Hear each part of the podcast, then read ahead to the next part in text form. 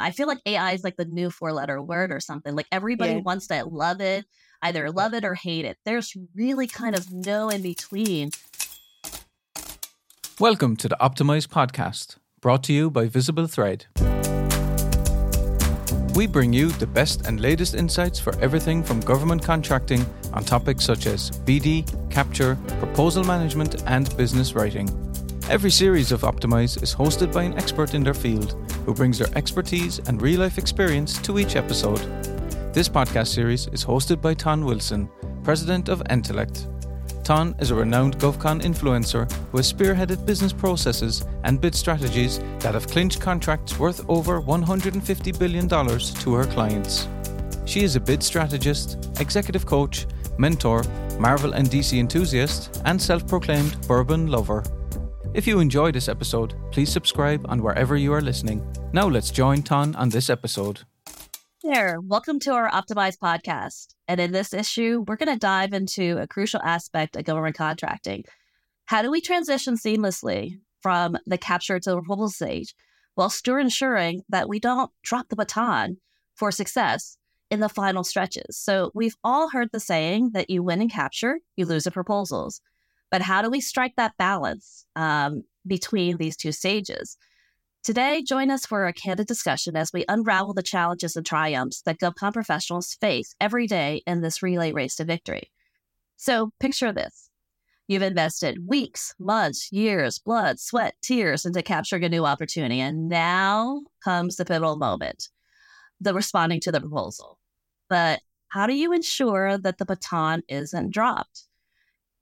This game that we play is not a game for individuals, but it's an entire team running in the same direction. So we're joined today by two wickedly smart women who have been in those trenches and are ready to kind of share their insights Stephanie Zink and Jennifer Adeli. Their contact information is going to be provided to you so you can reach out to them directly afterwards um, to kind of pick their brain and to understand how it is that they're able to obtain such great success in this business.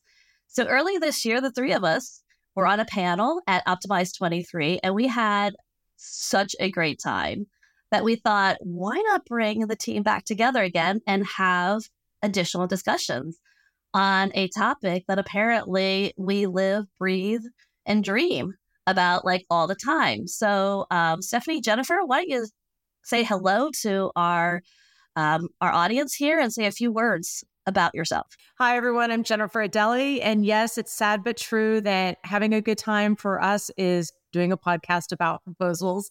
Um, so, yes, we decided to do this again.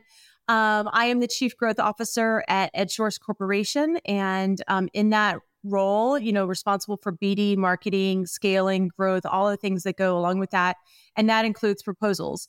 And I came into that role after more than a decade of having my own proposal management consulting firm and doing exactly that every day with small businesses, picking up that baton from their in house capture team, taking it over the finish line in the form of a winning proposal. So thanks for having me. Looking forward.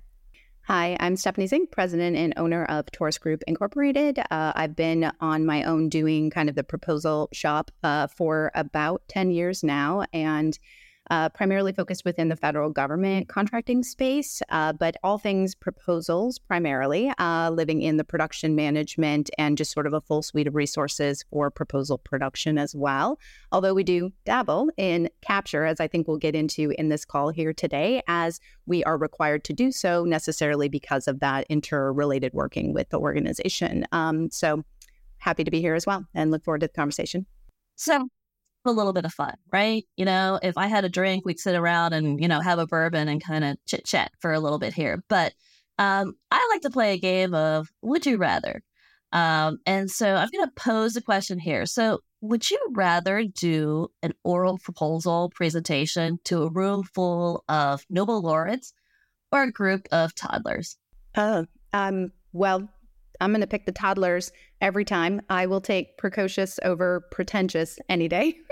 so, um, so I, I think I would also choose toddlers, but I actually would argue that it doesn't matter who the audience is because you probably need to speak at the same level anyways, right? When we're dealing with, you know, if you're doing a proposal and it's on a complex data analytics, uh, computer engineering proposal, the evaluators are probably not data scientists. They're probably contracting officers. And so you don't want to necessarily speak at that PhD level. You want to speak in sort of the everyday language to explain the problem and the solution. So maybe a toddler and a Nobel laureate, like you couldn't necessarily bridge the gap, but I think if you strive to, maybe that's the right place to be, anyways.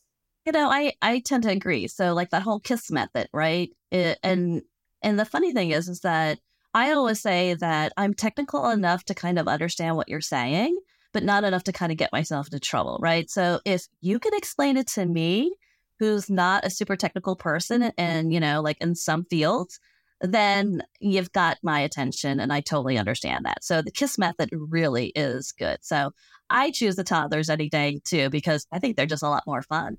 But who do I know? I don't think I've ever met a, a Nobel laureate. So, but you know, seriously though. So let's just let's just cut to the chase because we've got a lot of things we kind of want to talk about.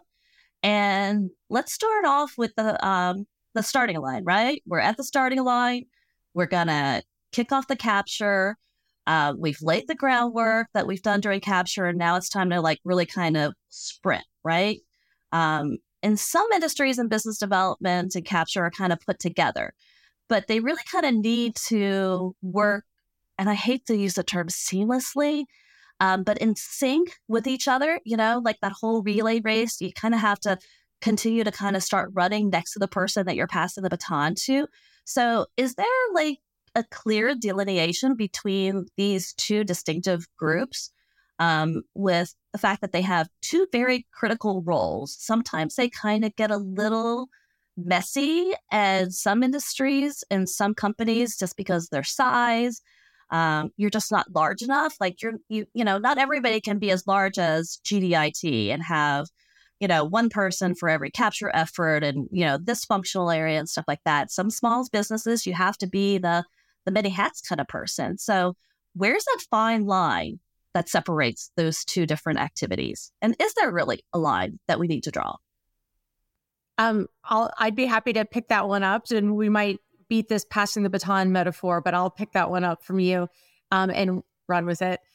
Um, so I would say there is a line, but none of the lines are solid. They're they're always going to be porous, or like if you look at like a gradient line, maybe uh, versus like a thick, solid, you know, sharpie kind of line. Um, so in my mind, and the way that we tackle the BD versus capture discussion is that the word business development, the word development is doing a lot of work there. Um, you are kind of doing in the commercial sector, you might call it demand generation. You are developing those opportunities. You're looking at pipelines. You're looking at government forecasts. For example, Department of Homeland Security um, posts on their acquisition forecast portal all the opportunities that are coming up. Are they recompetes? Are they small business? What's the scope? What's the time frame? You can use public resources like sam.gov. You can use um, all the different portals for different agencies. You can use tools like GovWin or GovTribe to look at forecasts, and then you can talk to your customers. So you're developing that. But at the time of capture, you're crossing that line again, whether it's a Sharpie type line or like a porous one. And now I think of it a little bit, visualize capture, like you're hugging it, like capture the flag or something and you're literally going, okay, I'm taking this opportunities that, that I've seen coming for a long time. It's running towards me, and now I need to grab it. Now, how do I grab it? I grab that through the right team. I grab that through the right personnel. I have the right PM that I'm going to bid on this. I capture it through the right pro, uh, pricing. And then at the end, I'm jumping ahead. I'm going to hand it over to the proposal. They're going to finish that capture for me and they're going to deliver the, they're going to make sure that everything I've developed through the BD and capture process makes it into the finished product. But that capture for me, you can see I keep doing this hand because that's literally what I picture. I picture someone sort of like tackling and like, I got you, I won you. And that to me is the difference between BD when you're seeing it come towards you and capture, you're grabbing it.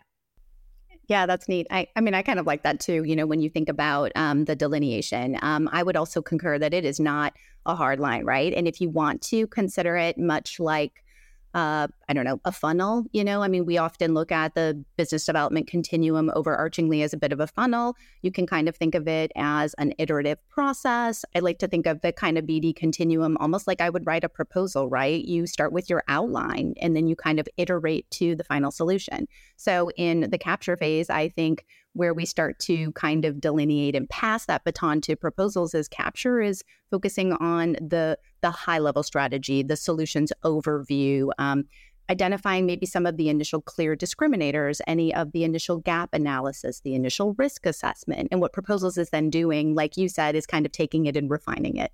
Uh, so we are now turning those discriminators into win themes. We are pulling them into call outs. We are taking a gap analysis and we're trying to plug gaps with teammates, like you said, or pricing strategies or solutions development in tandem with subject matter experts. So to me, it's sort of an, an, an iteration towards a more refined product. And if you want to look at it as sort of a narrowing down of a funnel, I sort of think of it like that. So there's definitely a lot of overlap kind of in those lines.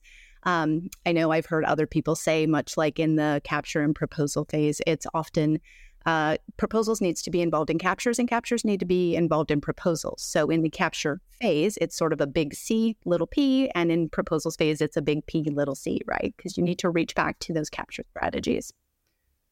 Love this discussion because um, it, it, really kind of sets up the rest of our in depth discussion um, about how do we uh, how do we really go like how do we strategize this relay race? And i think what jennifer was saying uh, is capture really does involve several people. So in the capture phase itself you may run you may be running your own relay races with several different people so you know people are always kind of coming in and coming out of the race and things like that. It may be the same person, it may be a different person, it may be a different group and organization. So I think that's the really difficult thing sometimes for people to understand. And I, Jennifer, thank you for laying that out because uh, you've you've made it like really easy to kind of digest because it is blurred a lot of the times and it it, it makes me kind of cringe for those of us who are kind of purist and understand what's the importance and, you know, my my my mantra is, you know, uh, value over importance. Everything is important, but what is the value that you're contributing to each phase? What is the value that you're bringing? What is the value of what we're doing?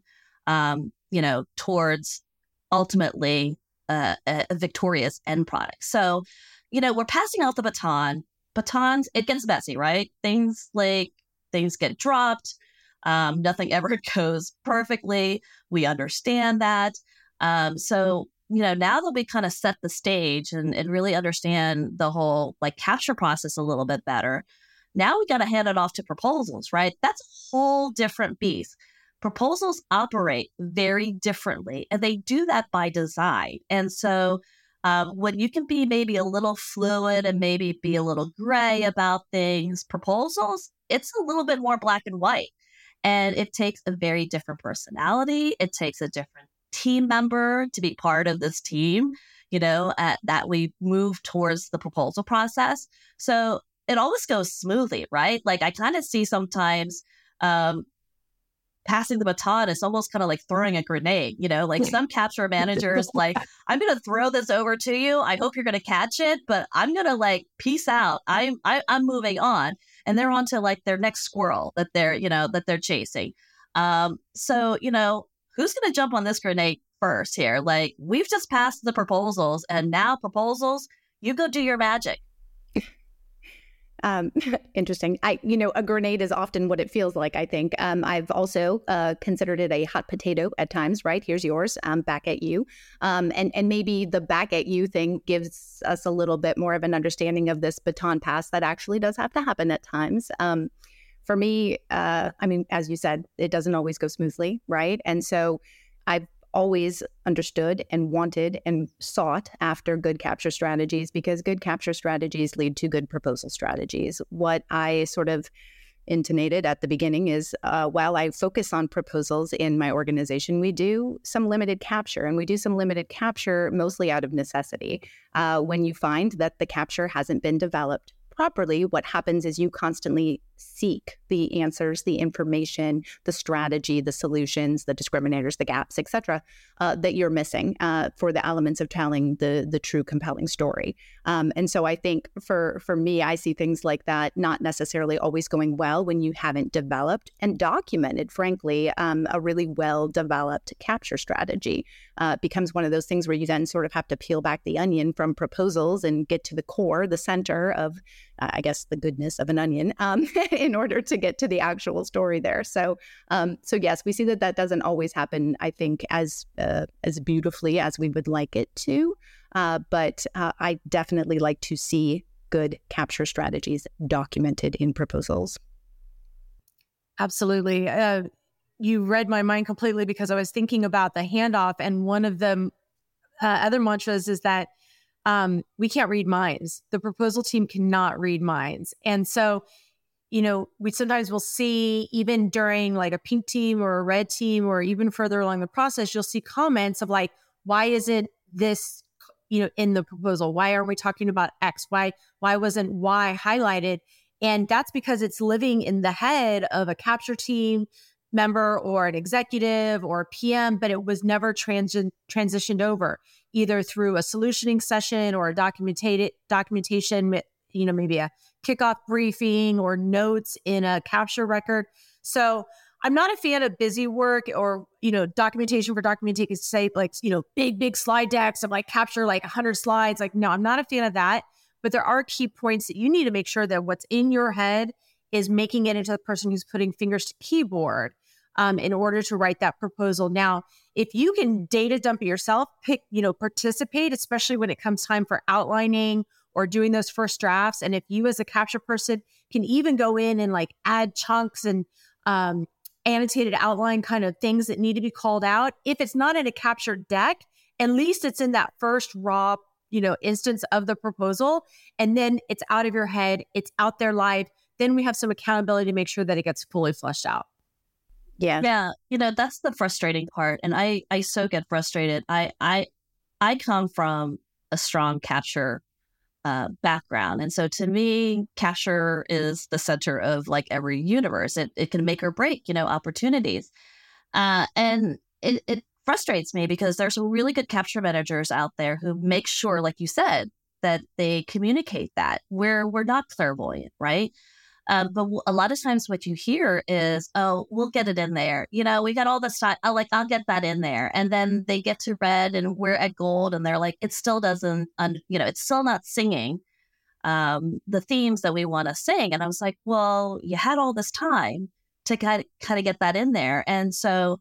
Uh, you know, moving forward, it's it's been my process is to get capture engaged in the outlining a solution early yeah. because the writers are looking for that. They need to know that. And I'm I'm really um, I've been really impressed with the sophistication of some writers recently and some technical people where they're pushing back on capture and saying, hey, I can write a million pages, but tell me, how many pages do you need? What should I be focusing on? What are the customer hot buttons, right? Like what are my what are my themes?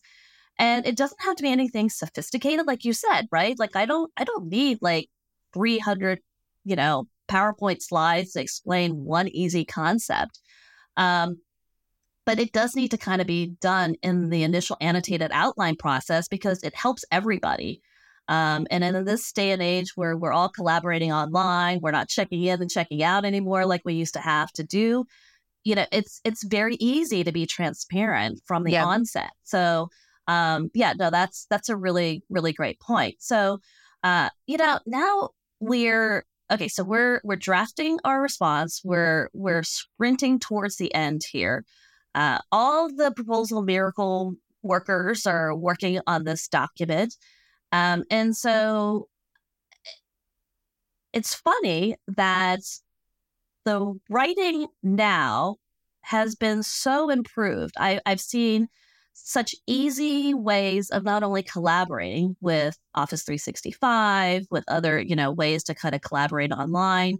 Um, and, and now we've introduced like AI And, uh, you know, I feel like AI is like the new four letter word or something. Like everybody wants to love it, either love it or hate it. There's really kind of no in between when you say AI or chat GTP or other types of, you know, software.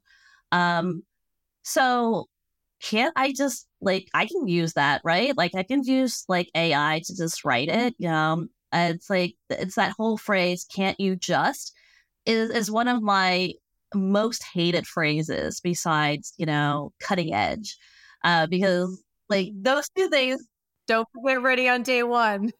like day one, like what other phrases do I hate? Like it's like cutting edge, leading edge tech. Like, well, you can't say leading edge technology, but um, you know, like we do it like better than anybody else. Yeah. And um, there's a whole bunch of those. Like we could do a pod just on cliches and hyperbole.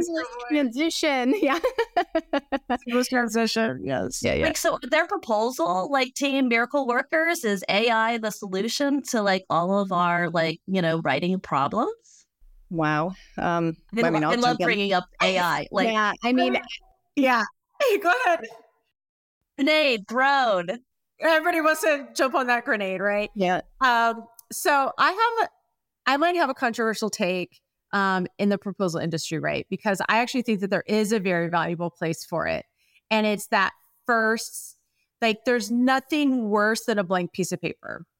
Mm-hmm. Um, and so and we tackle that with outlines and writing prompts and all of that. So ideally you don't get a blank piece of paper and so that that could be enough to to spin the flywheel and get the writers going especially if they're technical people you know they're not used to writing in proposal jargon but i think that there are some some places that you can save time and efficiency especially in things that we might dub like boilerplate um, so let's say like a recruiting plan right you should have a recruiting plan already developed that reflects your co- your company's processes.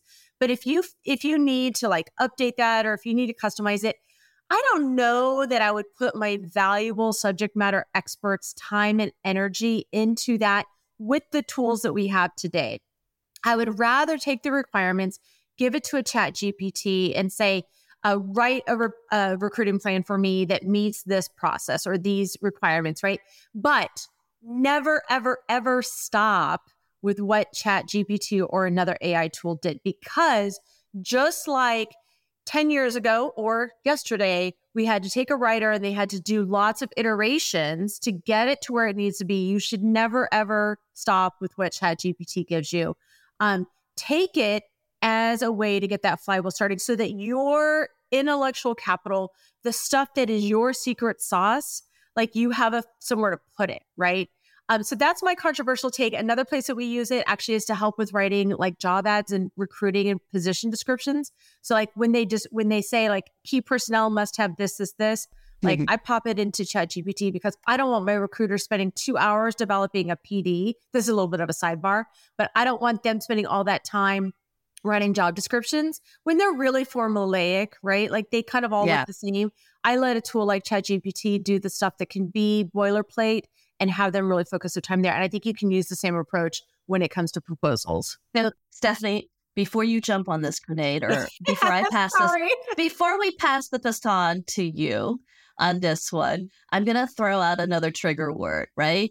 Uh, storyboarding. So oh. I kind of equate ChatGTP yeah. a little bit to storyboarding, right? Like yeah. I, I, I feel that chat or other AI software helps you kind of better storyboard. Like, so those who were really reluctant to storyboarding are now, they just now have automation that like automatically does it for me.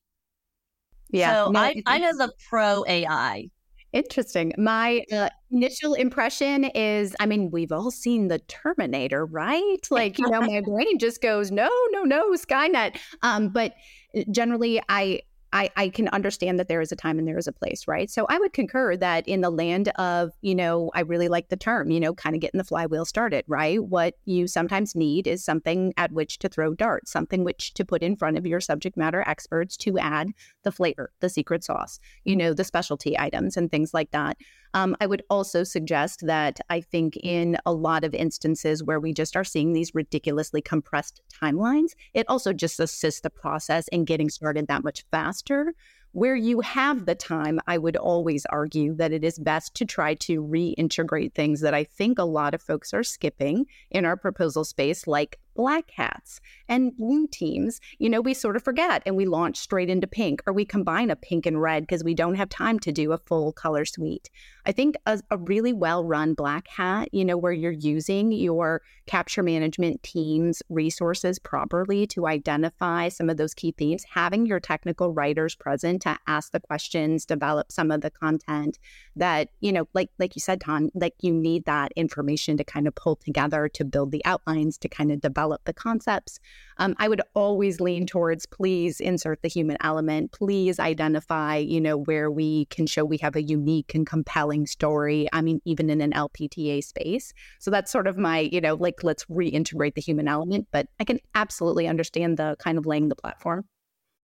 So it is it is a fine line, right? It's a it's a little gray right now. I think it's a one of those things with new technology you're not quite sure about. Like remember when VP v, uh, VPC, right. Privia, O365, they all came out with a new way to kind of collaborate and do color team reviews virtually. Um, there were people who were like, no, I want you in my war room. I want to see you, touch you. I want to be able to like hit you. Uh, you know, like I, I want you to print. Like I actually did one oh my god it, it must have been it felt like yesterday because i'm still suffering from ptsd from that one.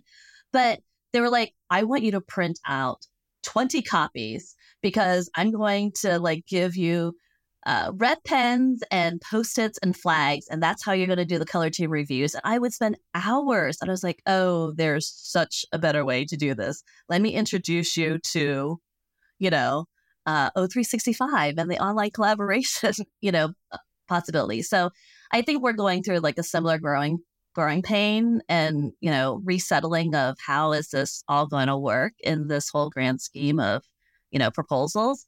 So um, yeah, stay tuned for it. There's an episode on AI. I, I, I dive into that a little bit further. So uh, the good, the bad, the ugly of it, right? Um, so great. Let's go into uh, a little bit more of an in-depth discussion on some of these things that we've kind of talked about. It, it's a great overview of like our relay race, um, but you know, being successful, you it's like I don't want to say it's like a hamster wheel, but it's kind of a perpetual 24 hour relay race. Like I'm, I'm doing this for, you know, to cure cancer type of relay race. I'm like, I'm always going to be running this race. But the beauty of it is when the handoff goes smoothly, all of a sudden everyone's super excited. They're more confident.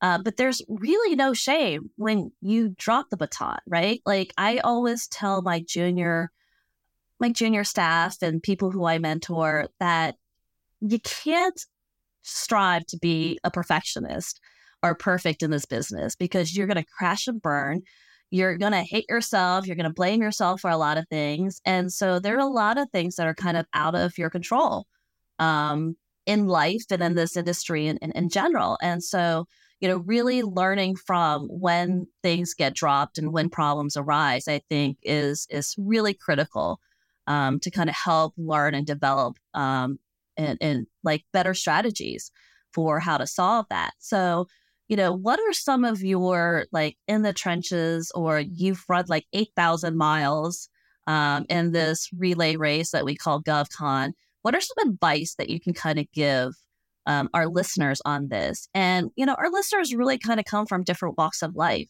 And I think it's really good not only to kind of explain to those who are new to the industry, kind of level setting that expectation that be kind to yourself and be kind to others, you know, who are kind of coming up here. There's there's no formal class on this. There's yes, there's training and you know, there's companies out there that do that, but you know, you can go to a million training courses, but until you get into the trenches and really kind of unpack some of these opportunities, just last week, I experienced something that I have never seen before. And I was like, and I thought I've seen it all, you know, like I still have that attitude, like, oh, I've, yeah, yeah, no, this is, you know, I've seen this before. This is how we solve that. But um, what are some of the things that you've kind of come across that are um, that would be life changing for some of our listeners? I mean, we could probably ping pong this one. Um, I mean, I can, I, I, listed a couple things in my notes here, so I'll grab one and then we can kind of run. But um, I think one thing, uh, just to kind of take the kind of lessons learned approach here, right? You know, is really take an opportunity to kind of catalog, you know, perhaps those missteps, the baton drops, and things like that as well as a learning opportunity. Like you said, Tan, it's not necessarily anything that you can control as these things happen. Um, so identify, you know, what went wrong there. I think one of those things that often goes wrong is just like a resourcing discussion and having a conversation upfront, pre RFP, really working through an overarching kind of capture management strategy of a legitimate identification of the resourcing needs, internal and external, that you need to support a particular bid will save so much time, energy, effort, you know, tears uh, as you're kind of working through these baton passes. Um, employee consultant burnout is a very, very real thing, especially in our environment. And recognizing that upfront, identifying people by name, ensuring everybody's got a backup or that somebody's being communicated with about what is happening within this resourcing discussion, I think will keep the conversation flowing. I think it will reduce baton drops because somebody is always there to kind of pick it up and run, um, even if we've lost time, even if we have to restart something. Um, I think some of that resourcing discussion is something that is a really key takeaway from this. As soon soon and as early as you can identify that so that you kind of reduce the oppor- yeah, well the the problems that you would necessarily have with some of those burnout issues. Excellent. And um, thinking about resourcing, one of the ways that we have tried to make that baton pass work, especially when you're working with an external resource, you're working with a proposal management firm or independent outside consultant. Exactly. We're like like yourselves or like the company that I used to have, and we still use um, external resources ourselves, um, is um, trying to standardize as many of those handoff points as possible. And I want to, I'm cautious about using the word standardize because that sounds like really big and heavy and onerous. And I don't, I really try to stay away from that. When by standardize, I mean just like do the same thing, uh, reduce your decision fatigue, right? So, for example, have your these sound so easy, right? And I'm a big fan. I have it over here on my desk. I should grab it. But uh, Checklist Manifesto is a great book. Um, it's very small. It's essentially the methodology that pilots use, which is called the Check Checklist Manifesto, the book, and it's from, written by Pilot. It's probably 20 plus years old, and it talks about using checklists. Now, you don't have to have again formal checklists, but I'm talking about mental checklists. So, for example, if you know that every time you make a bid decision. What are the next things that happen? We turn on this, we uh, stand up the SharePoint portal. We have all the, make the folders the exact same every time. Um, we have a folder that says copy me, a, a, library that says copy me. And all the subfolders are exactly the same. Yeah. And there's links to our master proposal template in there so that if we change the master, you always are grabbing the latest. So you don't have any decision fatigue. And all you need is one person to know that when a bid decision is made, they turn on that that SharePoint library, and that SharePoint library copies the other one. So it's like a two-click thing. Nobody has to ask who's signed. Nobody has to ask how should I organize it. It's always organized the same way. So it helps with that decision fatigue up front and passing the baton. But it also helps that when you're doing the proposal, everybody who's coming in recognizes that folder library hierarchy. They know exactly where to go to find the certain type of documents or instructions, and they don't have decision fatigue ask either. They're not having to text you saying, Where can I find the RFP? Where can I find the pink team draft? It's always in the same place on every proposal. And it sounds so obvious, but those little things will again clear your brain, clear your baton passes, and just that way your brain can focus on the stuff that is added value, intellectual capital, secret sauce, and so on.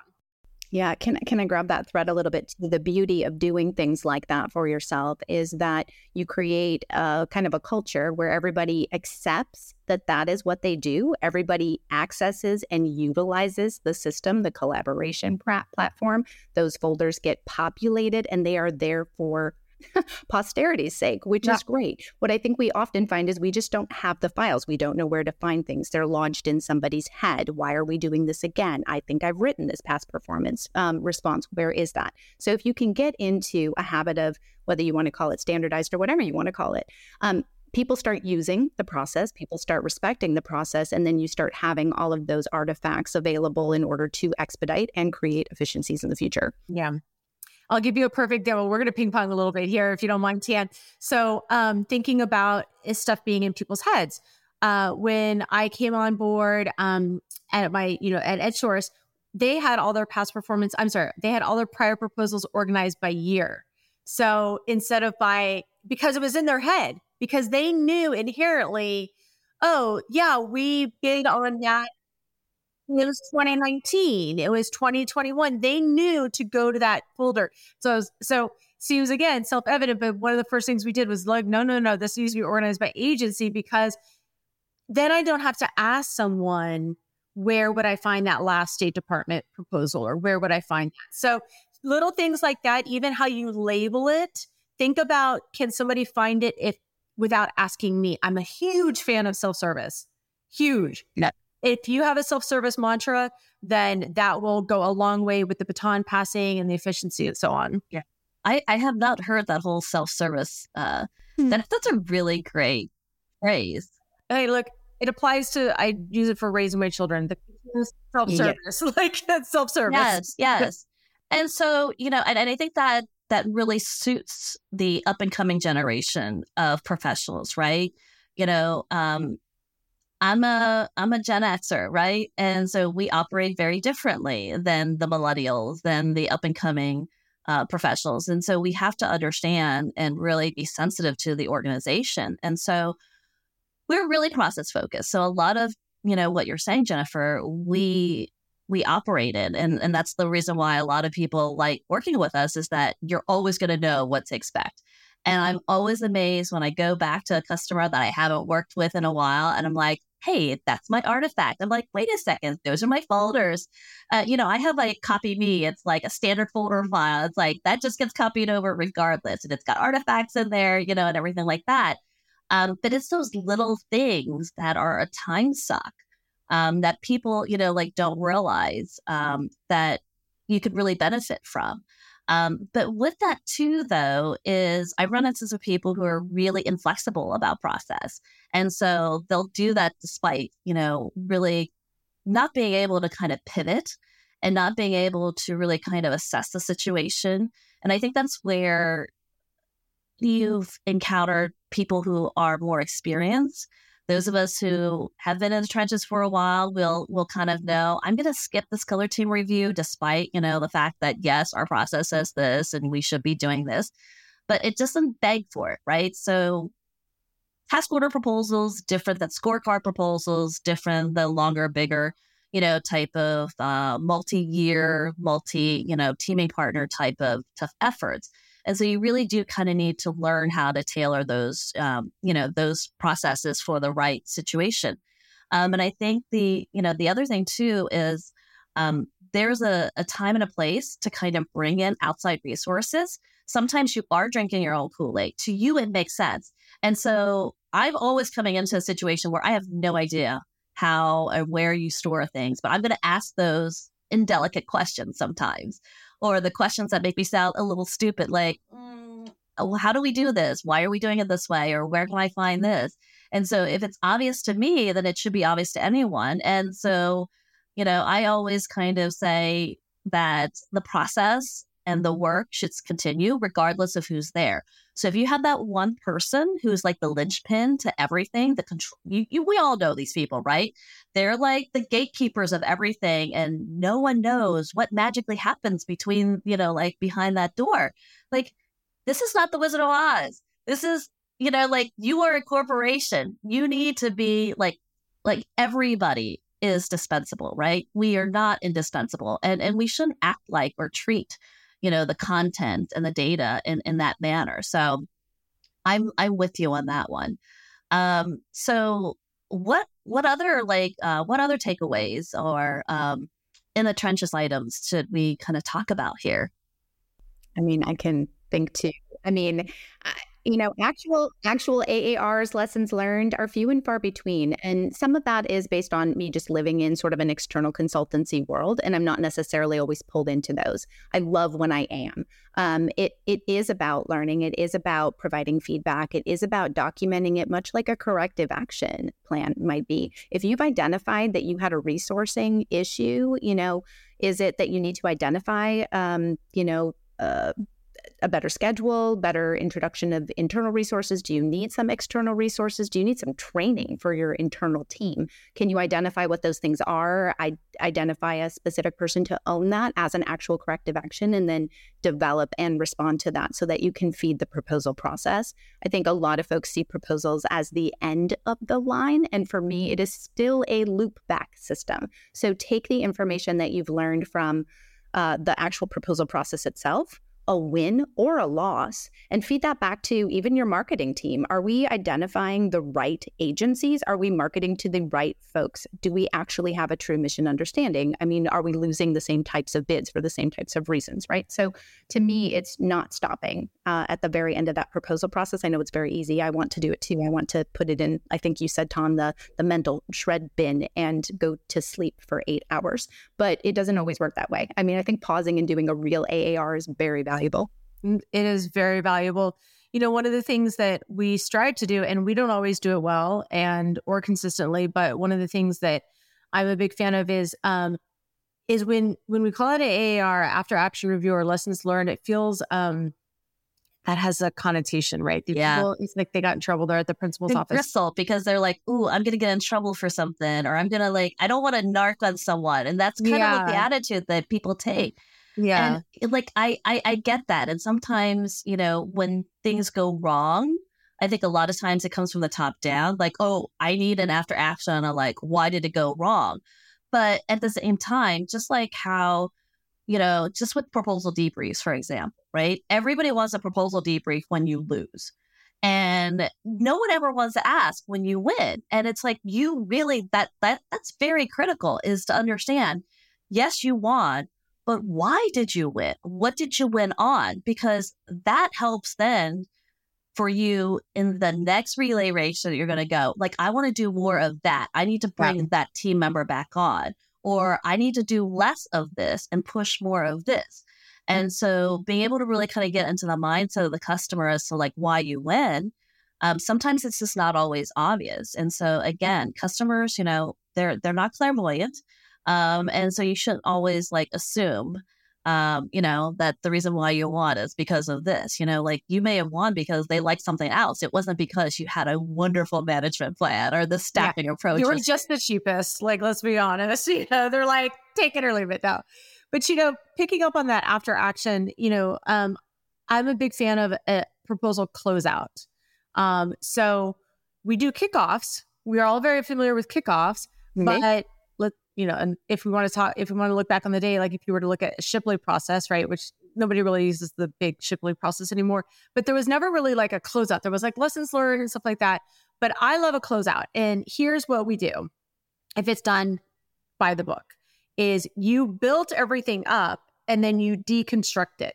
So you say, oh, that uh, the updated org charts, take all of those, get them in the graphics library, make sure that they're logged the new version of the recruiting plan that we did dust off and revise because we have a new tool now put that in our boilerplate library make sure that it is appropriately stamped as like this is the 2023 version or whatever right?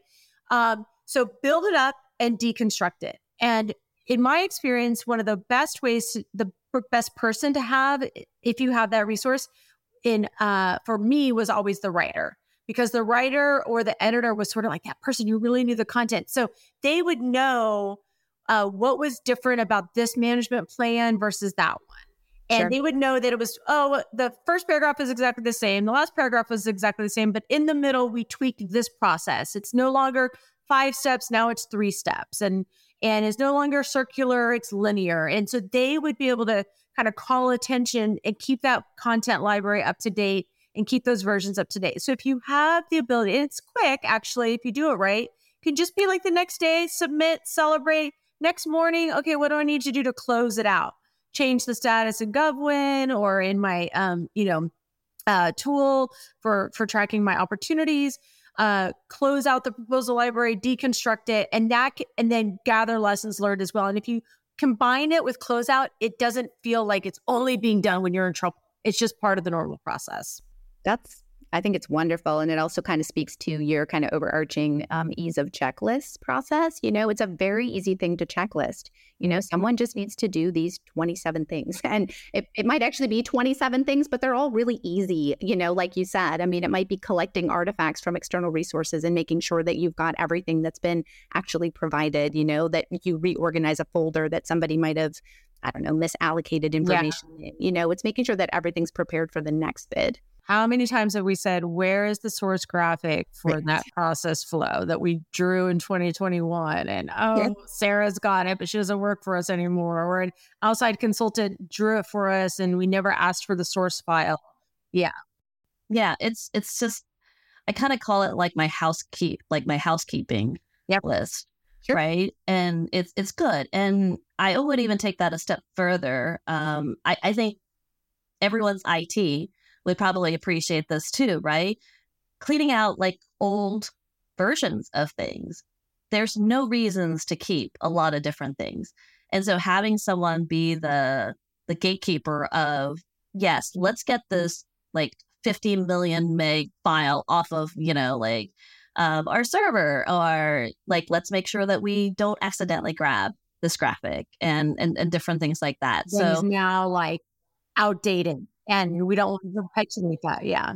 Exactly, right? So let's let's clean house. And I think it's kind of for me it's kind of therapeutic, really. And and the biggest thing too um is I notice this sometimes because I get invited to a million different workspaces is that no one kills my access. And so that's the worst is is data security and the security of everyone, right? You know, it's kick everyone off the team site or out of SharePoint that should no longer be there if you've got subs, you know, there's no need for them to be in there anymore, right? You, you know, that's that's where a lot of data gets lost. And so um, I'm always very hypersensitive about people, the right people having access to the right content. Like I'm all for collaborating. I'm huge on transparency, but like when it's over, I'm locking that puppy down. Like I don't want anybody else to, you know, mess with it or get lost or um, save it and walk off to you know their next employer with you know my material. So um, no, this is this has all been great. So um, I, I, think there's so many key takeaways here, but I think you know like win, lose or draw though, like this this whole government contracting you know success relay race um, is just we need to practice, we need to fall, in order to kind of do better and to be better and to be successful. So, but at the end of the day, though, win, lose, or draw, we win and lose, you know, like as a team. So, um, I think that's something that I think we all kind of need to kind of remember as we are um, moving along here in really busy times is just to kind of, you know, be good to each other, be kind. Um, and, and be understanding that you know we're all in it together here. We all want the same result. Uh, so rapid quick fire here, right? Like let's let's close it out with um, some some some fun questions. So if you had a superpower for winning contracts, what would it be? a little bit of time travel to the evaluation board would help. so you want to be Flash? Like I'm, I'm a big, you know, I'm a big superhero fan. I, I've yeah. got a son, so I know all my DC Marvel characters. So you yeah, would be yeah. Flash. You would want to be able to like time travel. Yeah, maybe it would be a little more about the clairvoyance, you know, element of what are we really, really after here on the evaluation uh, committee board, or you know, those folks really doing that that source selection. But uh, yeah, Jen. If I had a superpower, it would be to convince all the contracting authorities across the whole federal government to use a standard format and maybe just make it like just like a checklist or something. I don't know. maybe a checklist again. But um, you know, how many times have we seen or like the same errors, you know, in the same RP? Like, come on, like same agency. It's like maybe I change my mind. If we all have the same superpower, can we super superpower it? like Wonder like Twin, Mega Evolve, like That's very Pokemon now. We, Yeah, we all yeah, want to yeah. mega evolve, right? Yes, yes. Or like the transfer where like we each yes. Hold on. Yeah, yeah. Yeah, I I will say that the the fact that controversial take as well. I think the fact that companies that are outside proposal consultants and that that whole thing exists is just a sign that it's very inefficient.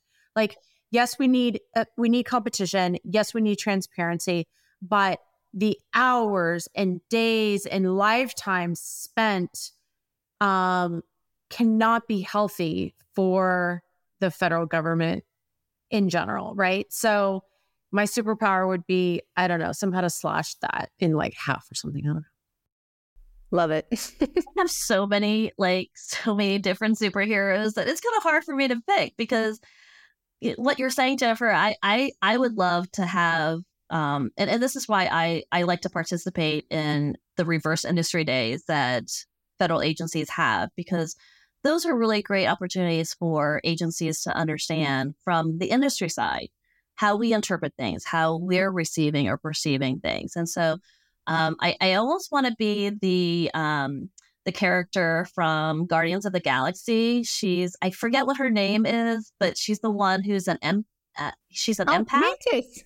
Mantis. Yeah, I kind of want to be like Mantis, right? Like, oh, you're feeling, you know, and be able to kind of communicate and convey that because um, I, I think at the end of the day, if we all kind of understood or like put ourselves in the other person's shoes, I think we it would be huge for everybody to understand where they're coming from, why why we say what we do, why we do what we do, um, and it would avoid a lot of this misunderstanding and you know controversy um, and stuff like that. So.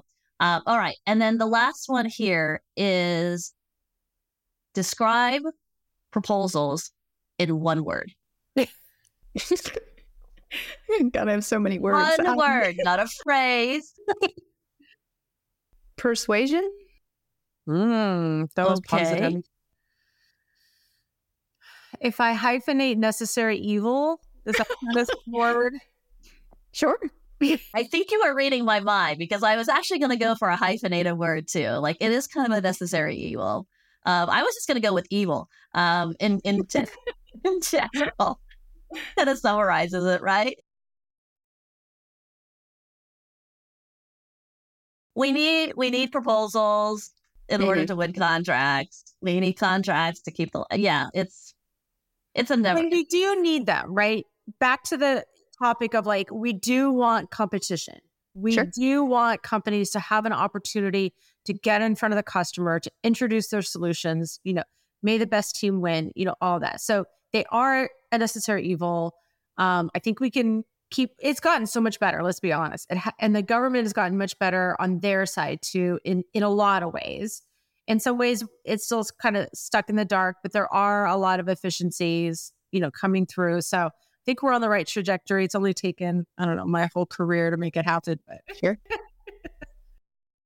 Yeah, I know, but they could do one more thing for me, and then I'm just going to call it a day and be like, yeah, I- I'm not going to be able to influence um, them to do anything different. But can we stop with the Friday proposal submissions? Fridays are my Mondays. They're yeah, What are they going to do? Are you going to review my proposal after No. 5 p.m. on a Friday? Then just No. give me the weekend and make it due first thing Monday morning. right. Or stop releasing all of the madness on Friday. yeah, with can- like a two week turn, knowing that those first two days out of the two weeks is automatically like drop it on Monday. So Yeah. it's like Monday to Monday. Yeah, you know, I don't really care where they drop it anymore because I actually don't don't mind a Friday because then I have all weekend to kind Yeah. of prepare. Um, but then I, you know, I'm a sadist um, Well, when it comes to What if they all dropped on the same day? Like, what if it was like on the first of every month, you know, and then like everything was just chaos? how about the first and the fifteenth of each month? Those are the only two days that you can Yeah. drop a proposal, and then you can still do the two week turnaround time. Well, to be honest, you can completely resource then because you would absolutely be prepared and understand what is happening. The industry could totally plan Instead around of that. us like refreshing like sam.gov every 10 minutes waiting for something to come out. See? Government industry members who are listening to this podcast. We solved it. Help us to help you. The first and the 15th. Until all proposal professionals have heart attacks on the first and the 15th in the future. Yeah. Yeah. No one can have a vacation day on the Yes. 1st and the 15th of every month. Yeah. We can work around this. You could just skew it up to, to post at that time. There you go. Exactly. Delayed submission to the 1st and the 15th. And no more Friday proposal submissions. I have declared it a holiday. right. We solved it. We Here you Well, go. ladies. Oh my gosh, this has been like way too much fun. Um, thank you so much, Stephanie and Jennifer, for your time today. I've Thank you. really like we have enjoyed preparing for this Yeah. topic so much.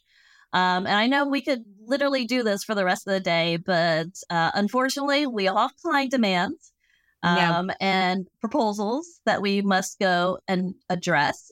So uh, I want to thank the listeners for joining us today. I hope that you have found it not only entertaining, um, but informative. And so stay tuned for our next podcast. We have several in this series here where I will be talking to both industry and government uh, guests. So that's a wrap, folks. Keep sharing, sipping, and strategizing. And remember, the secret ingredient is genuine connections and a glass of bourbon infused with wit. Bye. Thanks. And that wraps up this episode of the Optimize podcast. A big shout out to our amazing host, Tan Wilson, and our guests, Stephanie Zink and Jennifer Adeli. Optimize is brought to you by VisibleThread, the language analysis platform that helps you improve the efficiency and compliance of RFPs, contracts, and mission critical business writing. Using VT Writer and VT Docs can be game changing for efficiency and compliance in your documents. For more information, visit visiblethread.com. If you enjoyed today's episode, please subscribe, rate, and review us wherever you are listening. Stay tuned for more insightful discussions on the Optimized podcast. Until next time, thanks for joining us.